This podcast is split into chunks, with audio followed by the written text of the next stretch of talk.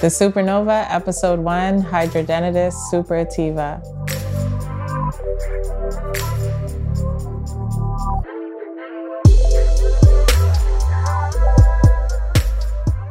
Peace, family. It's your girl Bakeia coming to you live from my living room. Um, I want to talk to you guys today uh, about a skin condition that I have. And I've talked about this in my book, The Teen Sex Trade My Story. But if you haven't read it yet, um, I'm going to go into what that, what that means to have this kind of skin condition. Um, and specifically because uh, one girl reached out to me after she read my book and she said that she thinks she has the same skin condition. And that kind of surprised me because I really felt like I was one of the only ones um, that I knew personally that had this skin condition. Um, so, I, yeah, I want to share with you guys today uh, to bring awareness to the issue and as well as like, you know, take myself out of my comfort zone because I don't really talk about this too much with too many people. Um, so it's a skin disease and it's called hidradenitis suppurativa. That's like the long scientific name for it. It's called HS for short, or some people call it acne inversa. Um, and what it is, it's an autoimmune um, condition that affects your apocrine glands. So your apocrine glands are sweat glands that are typically in your armpit area or your groin um, or your butt area and what happens is these glands become uh, clogged or infected and then they become inflamed. And then what happens is you get a cyst in that area, and the cyst can range from like quarter size to tennis ball size. Um, there's three different stages of this disease. Um, actually, let me call it what it is. It is a disease. Sometimes I say condition so that it's not like such a heavy thing, but it realistically is a disease, so I'm going to call it that. Um, but with this disease, there's three different stages of it. I kind of, I guess, tiptoe between the second and the third stage. So in the first stage, it's kind of like isolated incidents of um, your glands getting inflamed. But then when you go into the second and third stage, what happens is under your skin, there's what's called tunnels. So if you have one cyst here and one cyst here, when it becomes so infected uh, multiple times, it creates a tunnel um, of tissue where it kind of connects the two underneath your skin where you can't see. So, um, right now, I would say my skin is doing pretty well. I've been trying to eat better. Um, so, I haven't been having as much issues, but I do typically have um, a lot of what's called flare ups in my groin area. So, yeah, I'm 28 now and I've been experiencing this skin disease since I was, gosh, um, probably like preteen age. So I guess I'll start there and tell you guys a bit about how I discovered that I had this disease.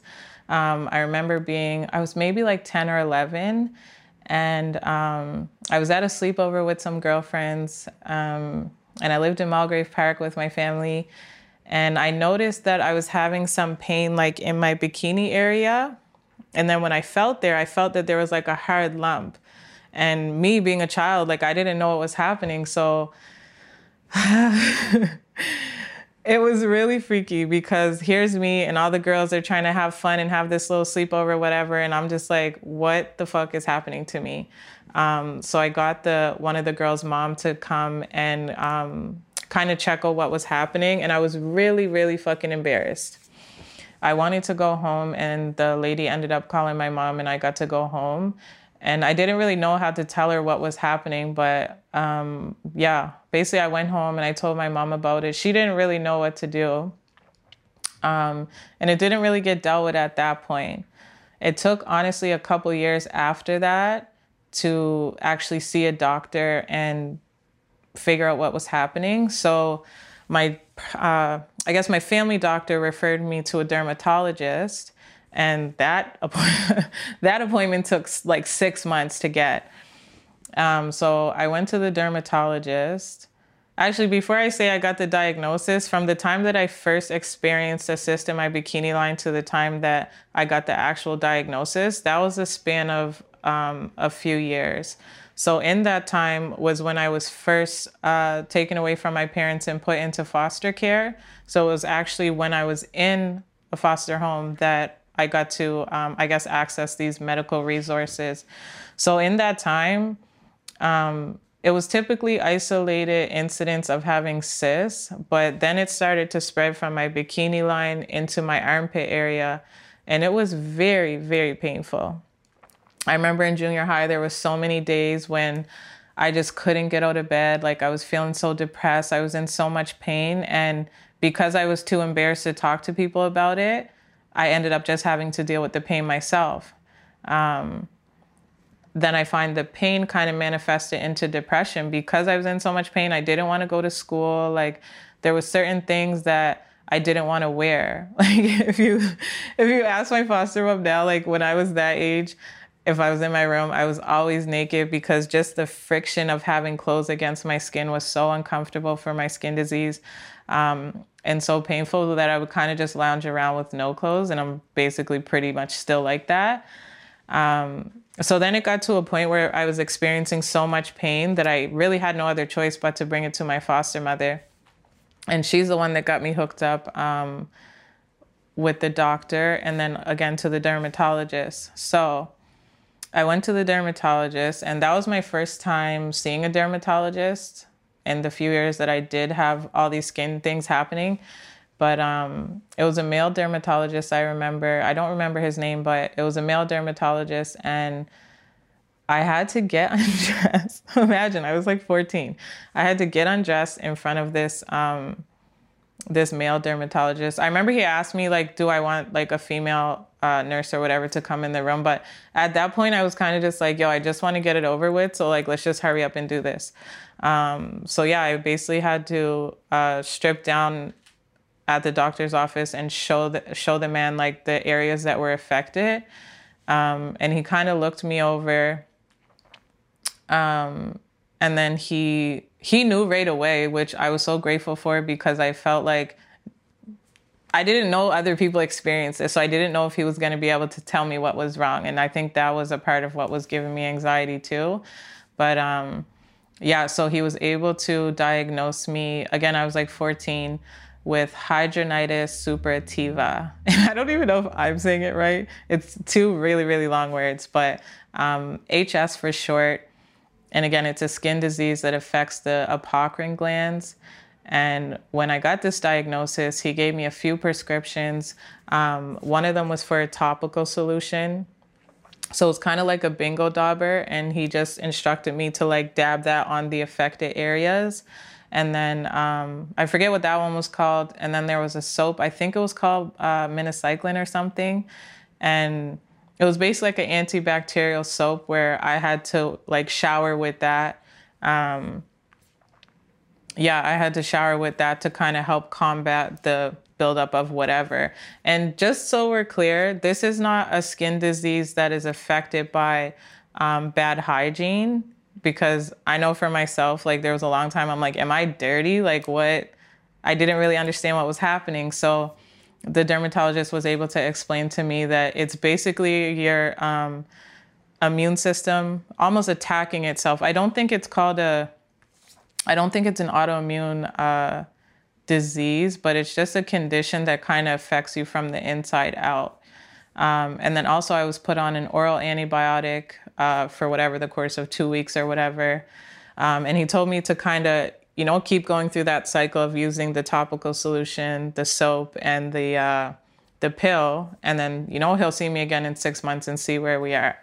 So I do that, and I hated taking the oral antibiotics because it made my stomach hurt whether I ate with it or not. Um, I didn't find the topical solution or the soap to be helping. I remember the texture of the soap was pretty gritty, like it was just completely uncomfortable.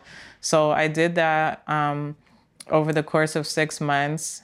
And mind you, I'm in foster care at this time. So as I'm trying to keep my skin disease at bay and coming to terms with the fact that I have a skin disease that's not there's no cure for it. There's no cure for it. Um, it's also not contagious. That's another thing that people should know. It's not something that I could pass on to a partner through any type of touch or sexually or whatever. It's just um, something that I live with personally. So, yeah, I went through the course of this treatment for six months and it didn't really help anything. Um, I guess slowly I started to try to do more research on it, but I wasn't really finding anything. Um, and I actually read that it affects, I think it's one in a one in a million people. It's very under research because such a small amount of people have it. Um, I don't want to say doctors don't care, but like not enough people have it to make it urgent in the medical field. Um, so it's just kind of something that I've been living with. And uh, yeah, it affected me in those teenage years because, you know, all my other friends are wearing tank tops and bikinis and stuff, but I have this skin disease. And a lot of times, um, I should also mention so, what happens when you do have the cysts and they get inflamed is that they kind of come to a head like a whitehead that you would get on your face.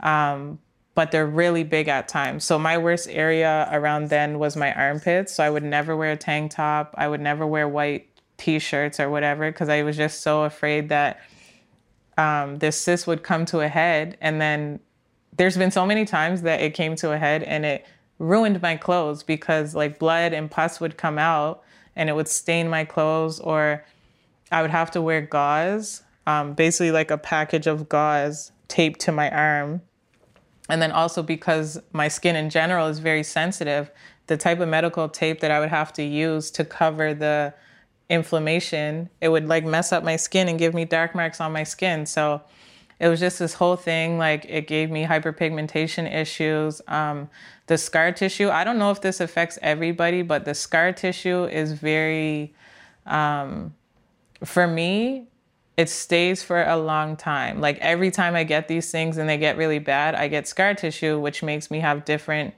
uh, pigments on my skin that I personally don't like. I haven't really been called on it or like made fun of so much for it, but it's just something that I notice so much that it really makes me self conscious. So, um, yeah, just dealing with that over the years, not having any proper treatment for it. So I decided to do some research for myself. Um, I wasn't really finding anything about how to treat it, but I did read that it affects um, Black people more than anybody else. And I'm not really sure where that is. But once I started talking um, to my family about it, I realized that my father actually experiences the same types of um, cysts. He does not have a diagnosis. I don't think he's seen a dermatologist about it, but um, he did tell me that he experiences that and he kind of just deals with it. But I wanted to find a treatment. So, from teenage years until uh, I'd say my early 20s, um, I started I started dating this guy that was um, he was from Trinidad and he was very like health conscious, and um, I felt comfortable enough to share with him. Um, you know, we were being intimate, so I told him like, listen, like I have this skin disease, it's not contagious, whatever, whatever, and unbeknownst to me, he actually went off on his own and did some research on it, and he found that um, there's certain foods that trigger, you know, that trigger the body's response to produce these cysts.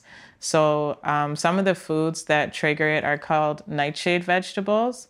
Um, so that's tomatoes, eggplants, bell peppers, and they say potatoes, but mind you, up until this time, like I ate a lot of things with tomatoes in it because my mom, she's pretty much a chef. She cooks a lot. So like I would eat things like lasagna and spaghetti and pizza. Like even to this day, I love pizza, but I kind of had to work around it. So tomatoes are one of the triggers. And that one is pretty much the worst one. I don't really eat eggplant anyway, so I haven't really experimented with seeing if that's a trigger. But the tomatoes, if I ate a tomato right now, by the end of today or tomorrow, I would have a cyst somewhere on my body. And also, I should say that another thing that accompanies this um, skin disease, I think it's called dermatitis or folliculitis, where it's basically like anywhere where you have a hair follicle, which is basically anywhere's on your body, that can become inflamed. So, like, especially on my legs, not so much on my arms, but like on my legs, I'll get like a lot of ingrown hairs. Um, and things like that. And it's really just a nuisance because it could be, you know, a little little issue, or it could be something that literally makes me need to stay in bed for days at a time. Um, so yeah, so the nightshade vegetables are a big trigger. Um, friction is a trigger, so I don't really work out, but if you're someone who works out, um, the friction of like your underwear or like really tight pants rubbing against your groin area or like really tight t-shirts rubbing against your t-shirt or rubbing against your skin um, that friction is what if you're rubbing against your skin it kind of like causes an inflammation so that's another one. Smoking cigarettes um, is another trigger. I don't smoke cigarettes. When I used to drink, I would smoke sometimes, or if you know I was feeling stressed, I would have a cigarette. But with that one, the next day I would have a cyst. Drinking is another one. I don't drink anymore, but when I did, if I had a night of like a lot of alcohol, I would probably wake up with a cyst um, on my armpits. Uh, what else? Stress is a trigger. That one's difficult because um, stress can come from so many different places, you know, like whether it's mental health or work or school or whatever. So that one is kind of hard, obviously, to keep at bay, but I do try my best to not take myself above a certain level of stress. Um, so, yeah, those are the triggers that I can think of. And um, Right now, my skin is doing okay, but I still have a lot of hyperpigmentation. Um, so typically, I would not do this because I'm so, um, yeah, I'm so shy about it. But just to help myself and to help anyone else who thinks that they may be experiencing this skin disease, I actually want to show you my skin and show you my problem areas. Um, yeah, so I'll be right back and we're gonna go over what this looks like on someone who has hidradenitis uh, suppurativa. I'm gonna start by showing my armpits, which is my big uh, problem area. And I'm just gonna stretch out my skin so you can get a really good visual. Um, another thing is that deodorant can affect it as well. So I think it's been about seven years since I switched from like commercial deodorant like Dove and Lady Speed Stick to um, a natural deodorant. My deodorant is by Crystal, I think it's called, and it's made out of mineral salts um, instead of like, because mainstream deodorant has like aluminum and parabens and stuff, and this deodorant doesn't have any of that. Um, so it's been helping my skin a lot. And typically I don't shave my armpits, but I did shave it the other day because I knew this day was coming to record. And um, yeah, so if you can see here, there's like some dark marks here all of these dark marks were where I've had cysts. Um, and what happens, sometimes they, sometimes they kind of go away on their own. This one was my worst one. Sometimes they'll come to a head and they'll drain, you know, the blood and the pus or whatever will come to a head and drain on its own. But sometimes I've had to go to the doctor or even to the emergency room um, I'll call them like minor surgeries. I think I've had like just over a dozen of them. Um, so what happened was this one got so big that they had to what's called lancet. So basically, you go to the doctor or the emergency, and they will put um, some local anesthetic in your skin to freeze it, and then they'll take like a little scalpel or whatever and cut it open so that the the pressure they can release the pressure and let all the drainage happen. And I remember a few years ago, I think it was in 2012, I had one that was so bad it actually reached from here to here. Um, and when I went to the emergency to get it looked at, they were like, yo, like, I can't believe you've been experiencing this for, I think it was just over a week that it came to that size. Um, so that one was pretty painful because I had to get so much local anesthetic, which I'm kind of sensitive to. Um, so they kind of had to put more in order to get it to work properly. But yeah, so they had to do that. And then I had to wear my arm in a sling because, yeah, just the aftermath of having that um, minor surgery or whatever was really difficult. Um, and yeah, so I'm gonna show my bikini line. Sorry about to my, my tattoos. Um, but you can see here that it's I have a lot of dark marks, hyperpigmentation, and these are all from cyst. And this part's really um, difficult to, I guess, maintain because obviously I'm always wearing clothes. um, and underwear, like when I go out in public and whatever. So that area kind of causes the most heat and friction. So I try to wear um, underwear that's only 100% cotton, and I do like my tight jeans, you know, but um, just like as soon as I come in the house, like I try to make sure like I'm loose and comfortable, um, and leave it at that. So hopefully this was informative for anybody that might be experiencing this. Um, I feel pretty liberated right now. I'm not gonna lie because even like a bikini, like I wouldn't wear a bikini. So if I'm going to the beach or whatever, I'm gonna wear, you know, like a shorts, a bathing suit that has shorts or a one piece or, you know, a t shirt over it. But now that I'm coming to terms with the fact that I have this skin disease, um, it is what it is. if people see it, they see it. If they want to ask questions, um, I actually like that people ask questions, even though it makes me a tad bit uncomfortable because I want people to know and I want people to understand that this is um, a disease that is out there, even though it's not really talked about and it's not really researched. Um, and I also got this tattoo. So a lot of people say, like, oh, is that for breast cancer? But this is really just an awareness ribbon. So when people see my tattoo and they're like, oh, is this for cancer?